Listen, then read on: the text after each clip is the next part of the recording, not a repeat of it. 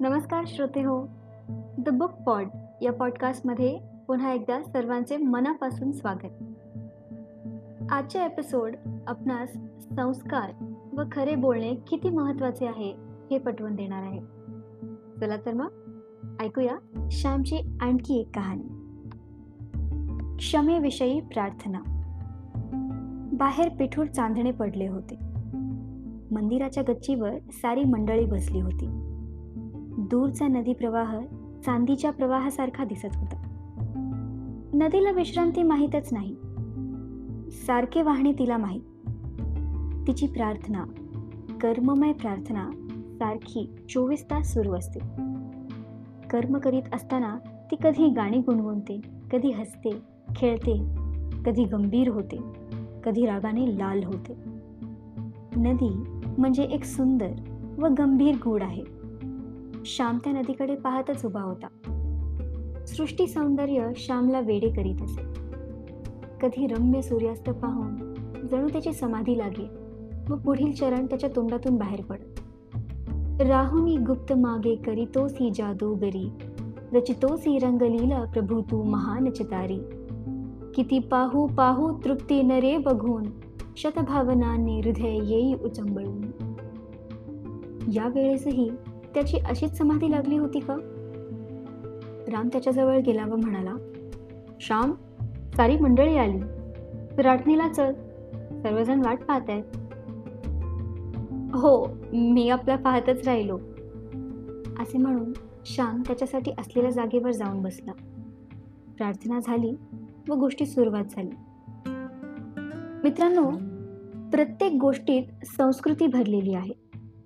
प्रत्येक जातीची विशिष्ट संस्कृती असते. सर्वांची मिळून राष्ट्रीय संस्कृती होत असते. प्रत्येक चालीरीतीत संस्कृतीचा सुगंध भरलेला आहे. तो ओळखला पाहिजे. आपल्या साऱ्या चालीरीतीत आपण लक्ष घातले पाहिजे. काही अनुपयुक्त चाली असतील त्या सोडून दिल्या पाहिजेत. परंतु संस्कृतीचे संवर्धन करण्यासाठी चाली मरू देता कामा नये. आपल्या देशातील आपल्या समाजातील प्रत्येक आचार म्हणजे एक शिकवण आहे. आमच्या घरी एक अशी पद्धत होती की रोज दुपारच्या मुख्य जेवणाच्या वेळी प्रत्येकाने श्लोक म्हणावयाचा जेवताना श्लोक म्हटला नाही तर वडील रागे भरत. वडील आम्हाला श्लोकही सुंदर सुंदर शिकवत असे. मोरोपंत वामन पंडित यांचे सुंदर श्लोक व कविता ते शिकवत असत तशीच इतर स्तोत्रे भूपाळा वगैरे शिकवीत. पहाट झाली की वडील येत. आम्हा सुटवी. आमच्या अंथरुणावर बसत आणि आम्हाला भूपाळ्या व श्लोक वगैरे शिकवू लागत आम्ही अंथरुणातच गोधड्या पांघरून बसत असू. माझ्या लहानपणी आमच्याकडे ब्लँकेट नव्हते. गोधडी पासोडी किंवा आईची चौघडी हेच पांघरून व अंथरुण असावयाचे. गणपतीची गंगेची वगैरे भूपाळ्या वडील शिकली कानी कुंडलाची प्रभा चंद्र सूर्य जैसे नभा. हे चरण आजही मला मधुर वाटतात. रोज एखादा नवीन श्लोक ते शिकवायचे. वडील नुसते तोंडपात नसत करून घेत तर अर्थही सांगावे याचे. सौमित्र म्हणजे कोण? असे ते विचारित. आम्हाला सांगता आले नाही तर पुन्हा प्रश्न विचारित. लक्ष्मणाची आई कोण? आम्ही सांगावे सौमित्रा. मग सौमित्र म्हणजे कोण? आम्ही सांगावे अंदाजाने. लक्ष्मण भले शाबास. अशी मग ते शाबासकी देत. सौमित्र याचा अर्थ सांगितल्यावर मग राधेय म्हणजे कोण? सौभद्र म्हणजे कोण? वगैरे विचारित. जणू शिक्षणशास्त्राप्रमाणे ते शिकवीत. वडिलांच्या या पद्धतीमुळे शेकडो संस्कृत शब्दाचा अर्थ आम्हाला समजू लागला होता. वडील पहाटे शिकवी तर सायंकाळी आई शिकवी. दिव्या दिव्या दीपोत्कार कानी कुंडल मोतीहार दिवा देखून नमस्कार. किंवा तिळाचे तेल कापसाची वाद दिवा तेवे मध्यानरात दिवा तेवे देवापाशी. माझा नमस्कार सर्व देवांच्या पायापाशी. वगैरे आई शिकवत असे. आम्हालाही त्यामुळे पाठ करण्याचा नाद लागे दुपारी जेवणाची वेळी जर वडिलांनी न शिकवलेला परंतु आम्हीच पाठ केलेला श्लोक आम्ही म्हटला तर वडील शाबासकी देत. त्यामुळे आम्हास उत्तेजन मिळेल. गावात कुठे लग्न मुंजीची पंगत असली किंवा उत्सवाची समाराधना असली तेथेही मुले श्लोक म्हणत. जो श्लोक चांगला म्हणे त्याची सारी स्तुती करे अशा रीतीने घरीदारी श्लोक पाठ कराव्यास उत्तेजन मिळेल. जेवताना सुंदर काव्य सुंदर विचारांचे श्लोक कानावर पडत. जणू ते ऋषितर्पणच होत असे. गावात कुठे जेवणावळ असली तर आमच्याकडे बोलावणे असावे याचेच. आमच्याबरोबर वडीलही आलेले असतील तर ते श्लोक म्हणाव्यास आम्हास मानेने डोळ्यांनी इशारा देत व आम्ही लगेच म्हणत असू. घरी गेल्यावर वडील रागावतील ही भीती असेल मला श्लोक जरी चांगले व पुष्कळ येत होते तरी पंक्तीत मी लाजत असे. माझा आवाज फारसा चांगला नव्हता व सभाधीटपणाही नव्हता. लहानपणापासून मी समाजाला व समाजाच्या टीकेला भीत असे. मी लाजाळू पक्षी आहे. अजूनही फारसा माणसाळलेलो नाही. मी लगेच कावरा बावरा होतो. श्लोक म्हणत असता कोणी हसला कुणी टीका केली तर मला वाईट वाटते. परंतु वडील जवळ असले म्हणजे मुकाट्याने म्हणावयास लागे. तेथे गत्यंतर नसेल त्या दिवशी गंगू आप्पा ओकांकडे समाराधना होती. त्यांचा आमचा फार घरोबा. आमच्याकडे आमंत्रण होते. माझे वडील बाहेरगावी गेलेले होते. दुसऱ्याच्या घरी जेवावयास जाण्याची मला लहानपणापासूनच लाज वाटत असे. परंतु कोणीतरी गेलेच पाहिजे होते. हजेरी लागलीच पाहिजे. नाहीतर तो उर्मटपणा माजोरेपणा दिसला असता. त्यांचे मन दुखावले असेल. वडील घरी नसल्यामुळे माझ्यावर जेवावयास जाण्याची पाळी आली. दुपारी स्नान सांगणे आले व थोड्या वेळाने मला जेवावयास बोलावले. कणे रांगोळ्या घातल्या होत्या. केळीची सुंदर पाने होती. मी एका आगोतलीवर जाऊन बसलो. उदबत्त्यांचा घमघमाट सुटला होता. उन्हाळ्याचे दिवस होते. म्हणून पाण्याच्या मोठ्या हंड्यांना बाहेरून फडकी लावलेली होती व पाण्यात वाळा टाकलेला होता. घरोघरचे कोणी आले की नाही का आले नाही याची चौकशी झाली. जो येणार असून आला नसेल त्याच्याकडे हातात पळी पंचपात्र देऊन एखाद्या मुलाला पाठवण्यात येईल. सारी मंडळी आल्यावर पान प्रोक्षण झाले व हर हर महादेव होऊन मंडळी जेवावयास बसली. मी मुकाट्याने जेवत होतो. श्लोक म्हणाव्यास सुरुवात झाली. मुलांनी श्लोक म्हणण्याचा सपाटा चालवला. कोणाकोणाला शबासकी मिळत होती. बायका वाढत होत्या. एखाद्या बाईचा मुलगा पंक्तीत जेवत असला तर ती आपल्या मुलाला विचारी बंड्या श्लोक म्हटलास का? म्हण आधी. श्लोक म्हणणे म्हणजे सदाचार व भूषण मानले जाईल. श्याम श्लोक म्हणणारे तुला तर कितीतरी चांगले येतात. तो चैतन्य सुमनम म्हणणा मला आग्रह होऊ लागला. मला लाज वाटे व म्हणण्याचे धैर्य होईना. बायके आहेस अगदी. शेजारचे गोविंद भट म्हणाले सारे मी ऐकून घेतले. दक्षिणेची दिडकी काडी घालून मी तिला लख करीत होतो. इतरांच्या म्हणण्याकडे मी लक्ष दिले नाही.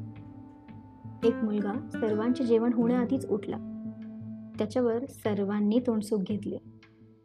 आधी उठणे म्हणजे पंक्तीचा अपमान असे समजण्यात येईल. जेवणे झाली. सर्व मंडळी उठली. मी सुपारी वगैरे खातच नसे. वडील फार रागावत सुपारी खाल्ली तर. विद्यार्थ्याने सुपारी विडा खाऊ नये अशी चाल होती. मी घरी आलो. शनिवार असल्यामुळे दोन प्रहरी शाळेला सुट्टी होती. आईने विचारले काय रे होते जेवायला? भाज्या कसल्या होत्या? मी सारी हकीकत सांगितली. आईने विचारले श्लोक म्हटलास की नाही? आता काय उत्तर देणार? एक खोट्यास दुसरे खोटे. एक खोटे पाऊल टाकले की ते सावरावयास दुसरे खोटे पाऊल टाकावे लागते. पाप पापास वाढवीत असते. दृढमूल करीत असते. आईला मी खोटेच सांगितले. श्लोक म्हटला. आईने पुन्हा विचारले. कोणता म्हटलास? तो म्हटलेला लोकांना आवडला का? पुन्हा मी खोटे सांगितले की नेत्री दोन हिरे प्रकाश पसरे हा श्लोक म्हटला. माझ्या वडिलांना हा श्लोक फार आवडत असे. व तो आहेही गोड. मी आईला हे सारे खोटेच सांगत होतो. तोच शेजारची मुले आली.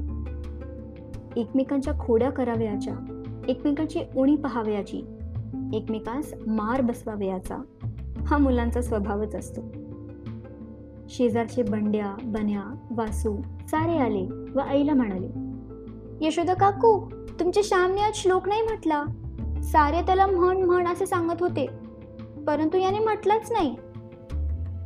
श्यामनेच मला शिकवलेला भरुनी गगनताटी शुद्ध नक्षत्र रत्ने तो मी म्हटला व मला शबासकी मिळाली असे वासू म्हणाला. गोविंदा म्हणाला असा येतो देखे रथ निकट तो श्यामल हरी हा मी म्हटला व नरसू अण्णांनी मला शाबासकी दिली. आई मला म्हणाली श्याम मला फसवलीस? खोटे बोललास? श्लोक म्हटला म्हणून मला सांगितलेस? वासू म्हणाला श्याम केव्हा रे म्हटलास? बन्या म्हणाला अरे त्याने मनात म्हटलं असेल तो आपल्याला कसा ऐकू येईल? पण देवाने तर ऐकला असेल. मुले माझी थट्टा करीत निघून गेली. मुले म्हणजे गावातील न्यायाधीशच असतात. कोणाचे काही लपू देणार नाहीत. गावातील सर्वांची बिंगे चव्हाट्यावर आणणारी वर्तमानपत्रेच ती. मला आई म्हणाली श्याम तू श्लोक म्हटला नाहीस. ही एक चूक व खोटे बोललास. ही तर फार भयंकर चूक. देवाच्या पाया पड व म्हण मी पुन्हा असे खोटे बोलणार नाही. मी मुखस्तंभ तिथे उभा होतो. आई पुन्हा म्हणाली जा देवाच्या पाया पड. नाहीतर घरी येऊ दे त्यांना सांगेल मग मार बसेल बोलणी खावी लागतील. मी जागचा हल्लो नाही. मला वाटले आई वडिलाच सांगणार नाही. ते विसरून जाईल. आजचा तिचा राग उद्या कमी होईल. आई पुन्हा म्हणाली नाही ना ऐकत? बरं मी आता बोलत नाही. वडील रात्रीसच परगावहून आले होते. रोजच्याप्रमाणे ते पहाटे उठावयास आले. त्यांनी भोपाळ्या सांगितल्या. आम्ही म्हटल्या वडिलांनी मला विचारले श्याम काल कोणता श्लोक म्हटलास? आई ताक करीत होती. तिची सावली भिंतीवर नाचत होती. उभे राहून ताक करावे लागे. मोठा डेरा होता. माथ्या सुद्धा मोठा होता. आईने एकदम ताक करावयाचे थांबवले व ती म्हणाली श्यामने काल श्लोक म्हटला नाही. मला मात्र खोटेच येऊन सांगितले की म्हटला. परंतु शेजारच्या मुलांनी सारी खरी हकीकत सांगितली. मी त्याला सांगत होते की देवाच्या पाया पड व पुन्हा खोटे बोलणार नाही असे म्हण. परंतु किती सांगितले तरी ऐकेनाच. वडिलांनी ऐकले व रागाने म्हटले होय करे उठ. उठतोस की नाही? त्या भिंतीजवळ उभा राहा. श्लोक म्हटलास का काल? वडिलांचा राग पाहून मी घाबरलो. मी रडत रडत म्हटले नाही म्हटला. मग खोटं का सांगितलेस? शंभरदा तुला सांगितले आहे की खोटे बोलू नये म्हणून. वडिलांचा राग व आवाज वाढत होता. मी कापत कापत म्हणले आता आता नाही पुन्हा खोटे बोलणार. आणि ती देवाच्या पाया पड म्हणून सांगत होती तर ऐकले का नाहीस? आईबापांचे ऐकावे हे माहीत नाही वाटते तुला? माजलास होय तू? वडील आता उठून मारणार असे वाटू लागले. मी रडत रडत आईजवळ गेलो व आईच्या पायांवर डोके ठेवले. माझे अश्रू तिच्या पायांवर पडले. आई मी चुकलो. मी चुकलो. मला क्षमा कर. असे मी म्हटले. आईच्याने बोलवे ना ती वात्सल्य मूर्ती होती. विरघळलेल्या ढेकळाप्रमाणे माझी स्थिती झालेली पाहून तिला वाईट वाटले. परंतु स्वतःच्या भावना आवरून ती म्हणाली देवाच्या पाया पड. पुन्हा खोटे बोलण्याची बुद्धी देऊ नकोस असे त्याला प्रार्थून सांग. मी देवाजवळ उभा राहिलो. स्फुंदत स्फुंदत देवाला प्रार्थून लोटांगण घातले. नंतर मी पुन्हा भिंतीजवळ जाऊन उभा राहिलो. वडिलांचा राग मावळला होता. ये इकडे. असे ते मला म्हणाले. मी त्यांच्याजवळ गेलो. त्यांनी मला जवळ घेतले. पाठीवरून हात फिरवला व ते म्हणाले जा आता. शाळा आहे ना? मी म्हटले आज रविवार आज सुट्टी आहे. वडील म्हणाले मग जरा नीज हवा तर. का शेतावर येतोस माझ्या बरोबर? पत्रावळींना पाने पण आणू. मी होय म्हटले. वडिलांचा स्वभाव मोठा हुशार होता. त्यांनी एकदम सारे वातावरणच बदलले. रागाचे ठग गेले व प्रेमाचा प्रकाश पसरला. तसे काही झालेच नाही. आम्ही बापले शेतावर गेलो. माझी आई मूर्तिमंत प्रेम होती तरी वेळेप्रसंगी ती कठोर होत असे. तिच्या कठोरपणातच खरे प्रेम होते खरी माया होती. कधी कठोर प्रेमाने तर कधी गोड प्रेमाने आई या श्यामला आम्हा सर्वांना वागवीत होती. कधी ती प्रेमाने थोपटी तर कधी रागाने धोपटी. दोन्ही प्रकारांनी ती मला आकार देत होती. या बेढ व आयदी गोळ्याला रूप देत होती. थंडी व ऊब दोन्हींनी विकास होतो. दिवस व रात्र दोन्हींमुळे वाढ होते. सारखाच प्रकाश असेल तर नाश. म्हणून एका कवितेत म्हटले आहे करुणी माता अनुराग राग विकासवे बाळ मना विभाग. फुले तरुसे उष्ण शीत जगे असे हीच विकास रीत.